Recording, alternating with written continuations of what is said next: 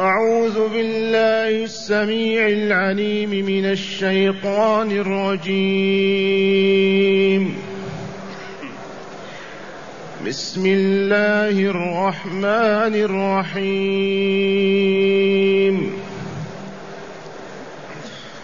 ألف لام.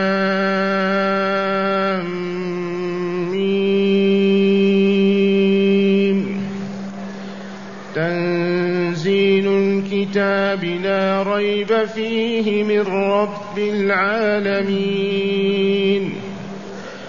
أم يقولون افتراه بل هو الحق من ربك لتنذر قوما ما أتاهم من نذير لتنذر قوما ما أتاهم من نذير من قبلك لعلهم يهتدون.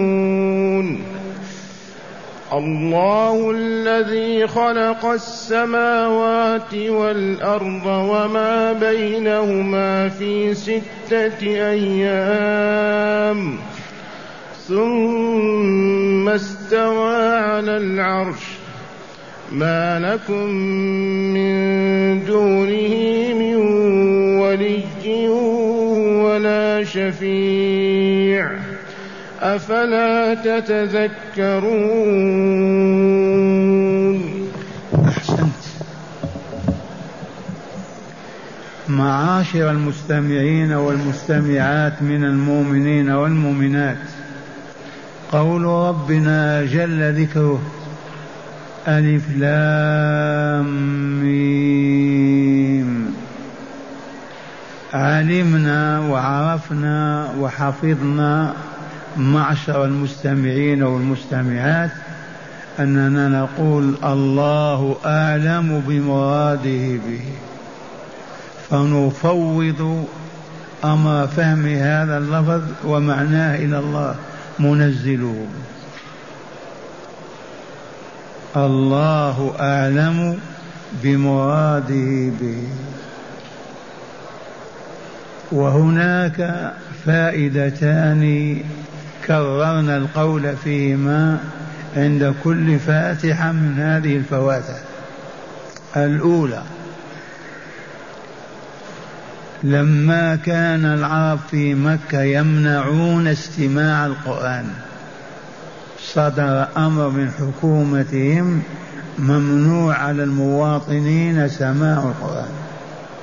لو نضبط من يستمع إلى أبي بكر وهو يقرأ أو إلى رسول الله أو إلى بلال أو كذا نواخذه. ممنوع. لماذا قالوا إذا سمعوا القرآن انجذبوا إلى الإيمان وآمنوا؟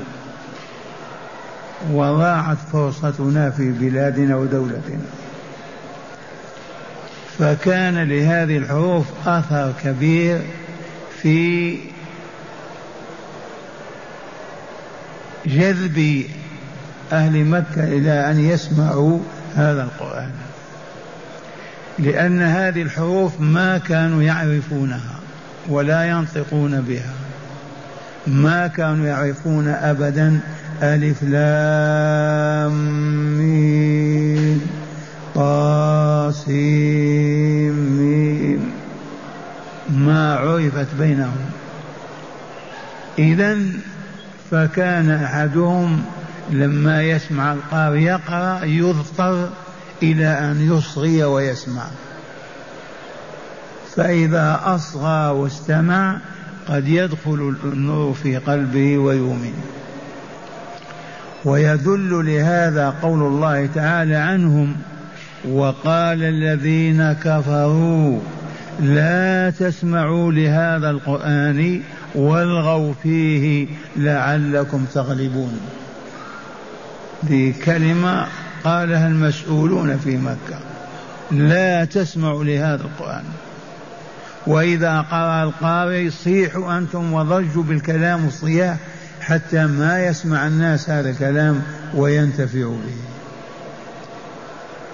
هذه فائدة عظيمة استفدناها من هذه الحروف المقطعة.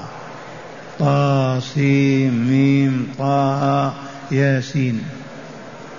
الفائدة الثانية لما قالوا في القرآن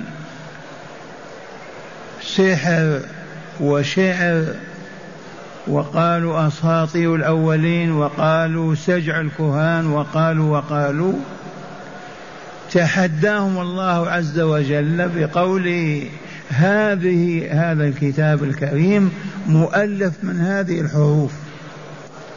وأنتم تعرفونها. ألفوا مثل هذا القرآن.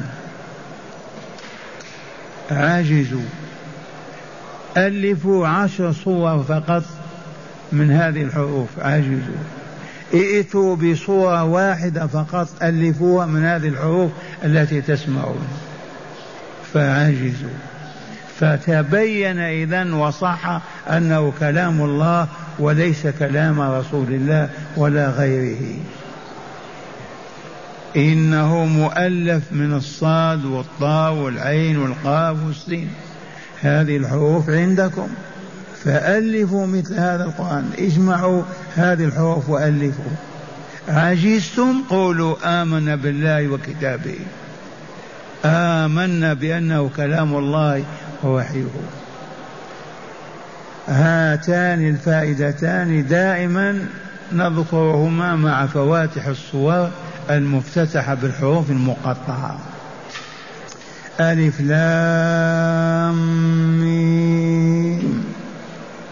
تكتب ألم ولكن تقرأ ألف لام ميم. تكتب طاسي طاسين ميم لكن القراءة طاسين ميم. وهذا تلقاه رسول الله عن جبريل عليه السلام. وتلقاه أصحابه من رسول الله صلى الله عليه وسلم. وقوله تعالى تنزيل الكتاب من رب العالمين لا ريب فيه.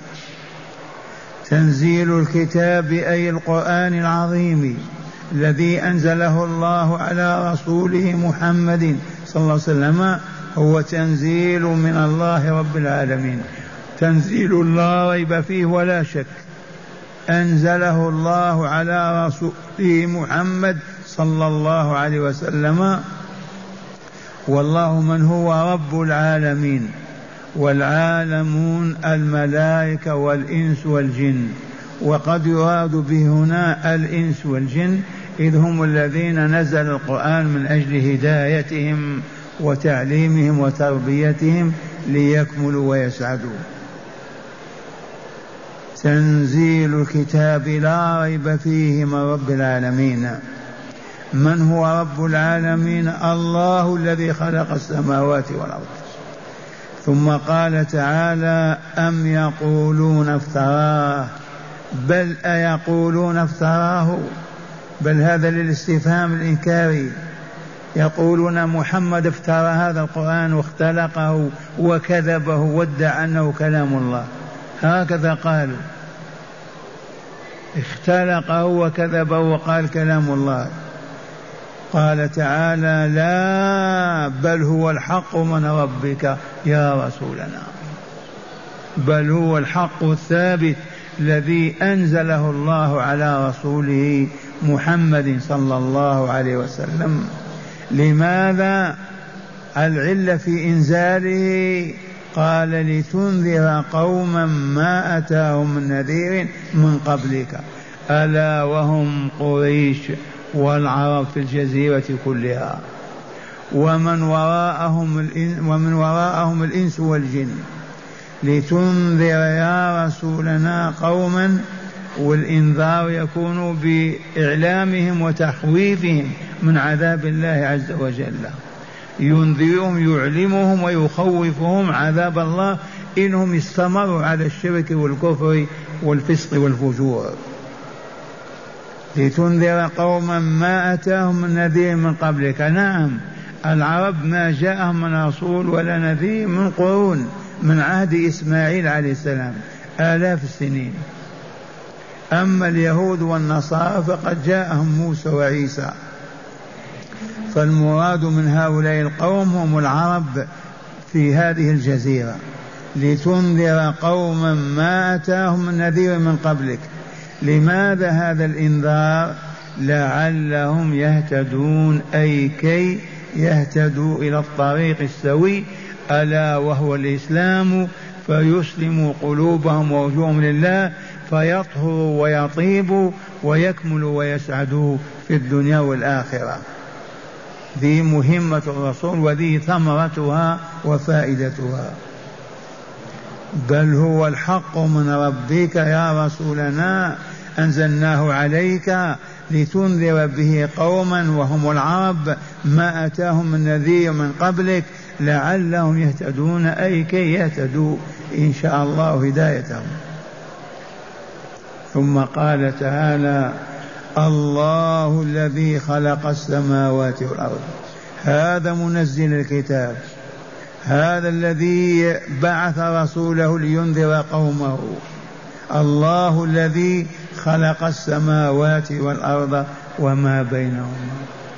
السماوات أخبرنا تعالى أنهم سبعة سماء فوق سماء وما بين السماء والسماء كما بين السماء والأرض المسافة الزمانيه سبع سماوات. والأراضين السبع وما بينهما من مخلوقات. إذا الله الجبار العظيم الذي نزل الكتاب على رسوله وأوحاه إليه لينذر قومه.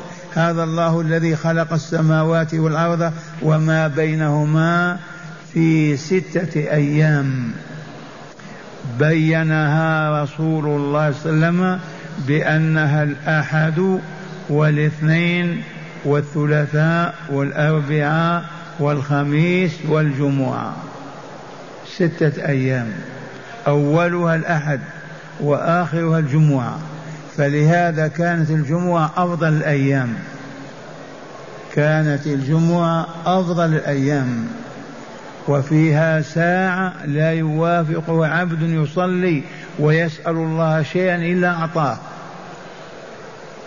وأمرنا بالتماسها وطلبها.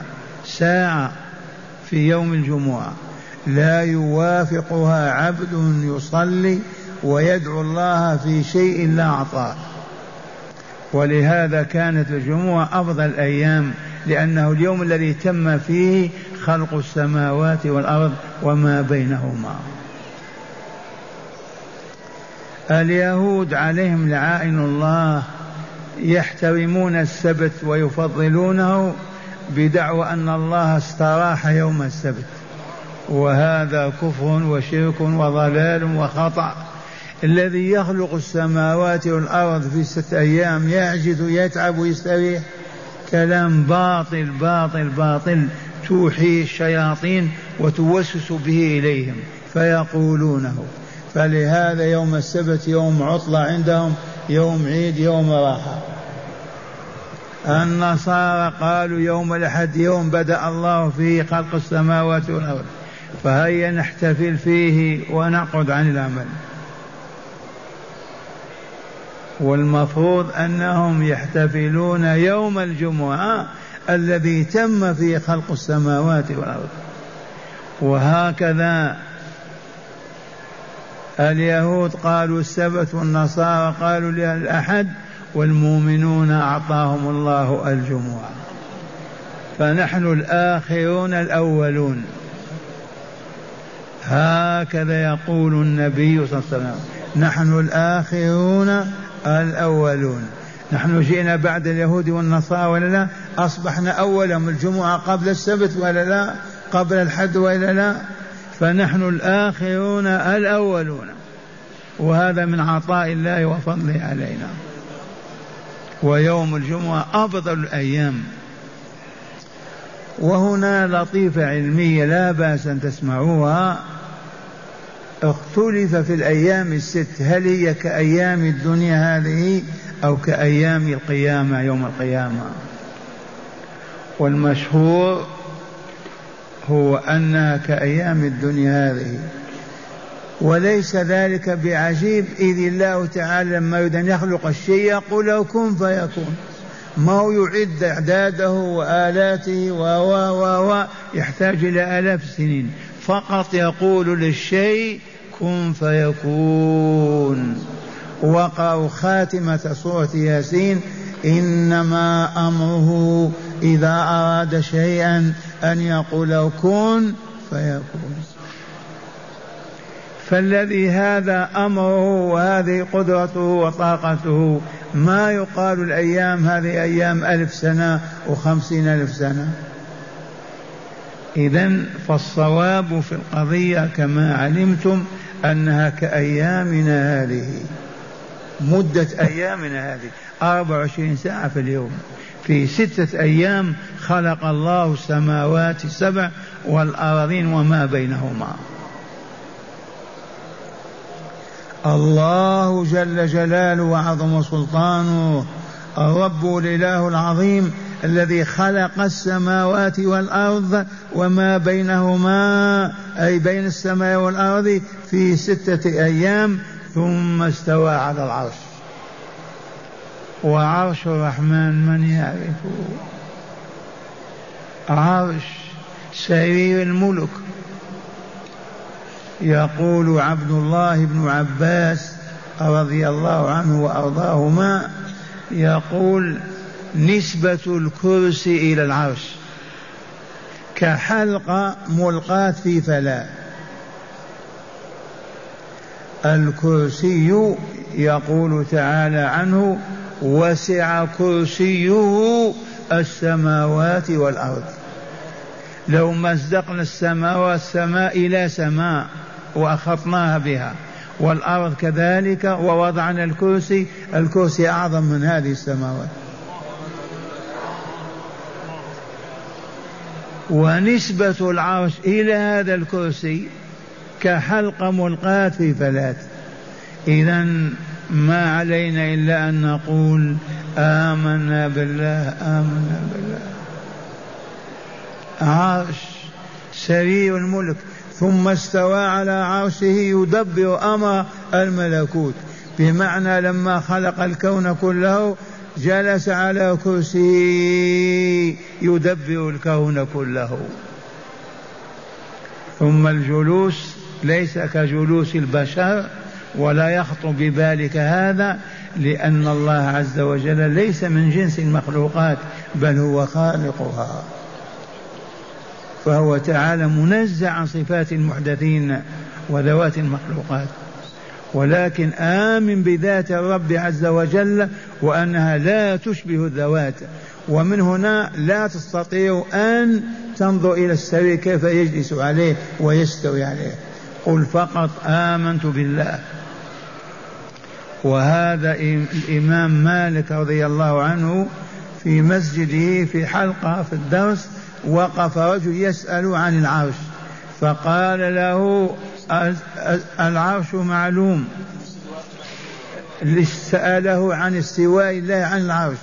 قال الاستواء معلوم في نفوسنا. استوى على الشيء جلس عليه. والكيف مجهول. كيف؟ من يعرف هذا؟ لأن ذات الله ما نعرفها فكيف نعرف جلوسه؟ والسؤال عنه بدعة.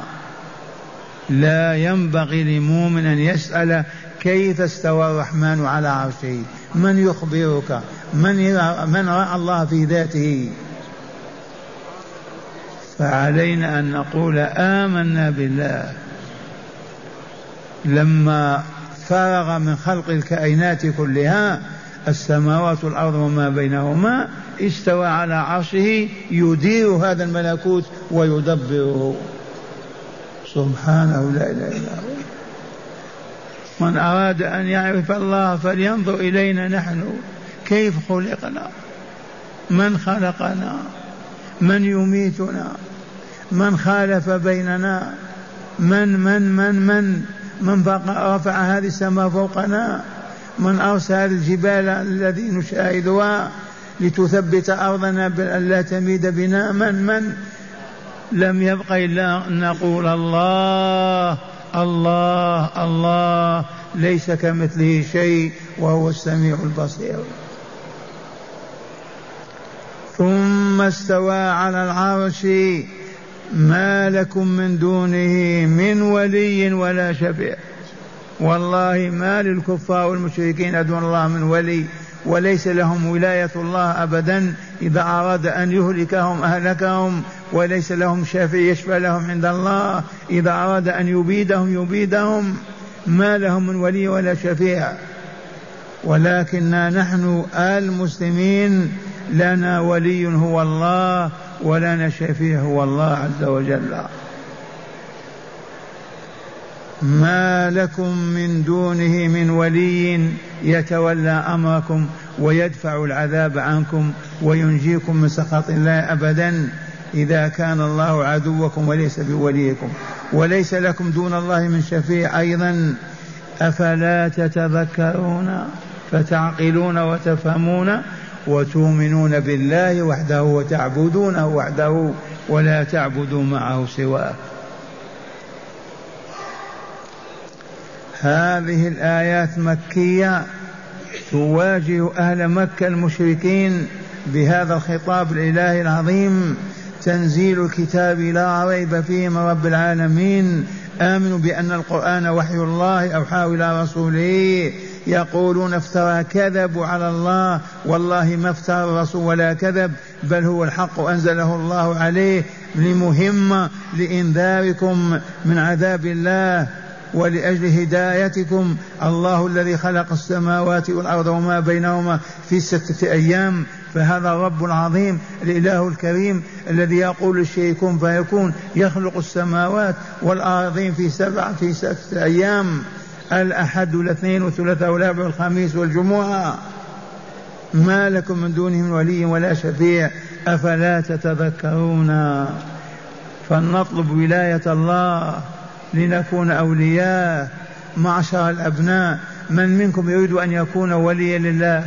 كلنا يا شيخ. بما تحصل لنا الولاية لله. قولوا بشيئين اثنين فقط. لا ثالث لهما. ألا وهما الإيمان الصحيح وتقوى الله الحق. من أراد أن يكون الله تعالى وليه يتولى أمره في الدنيا والآخرة يقيه المكروه يحفظه من السوء يكرمه ويعزه يسعده ولا يشقيه. من أراد أن يطلب ولاية الله فليطلبها بشيئين اثنين. الأول أن يؤمن بالله ورسوله ولقائه وبما أمر الله بالإيمان به. الشيء الثاني أن يتقي الله فلا يعصيه. لا يترك واجبات أوجب فعلها ولا يفعل محرمات حرم الله فعلها وبذلك تطيب نفسه. تطهر تزكو ومن ثم يواليه الله ويحبه لأن الله لا يوالي إلا الطيبين الطاهرين. أما الأخباث المنتين المجرمين لا يواليهم أبدا. فمن هنا تقوى الله وهي طاعته بفعل ما أمر بفعله وترك ما أمر بتركه. هذه الطاعة تنتج زكاة النفس وطهارتها. ومن زكت نفسه وطابت وطهرت قبله الله رضي الله عنه والاه وكان وليه. ودليل هذا قول الله تعالى ألا إن أولياء الله لا خوف عليهم ولا هم يحزنون. كأن قائلا قال من هم أولياؤك يا ربنا؟ أجابه تعالى بقوله الذين آمنوا وكانوا يتقون.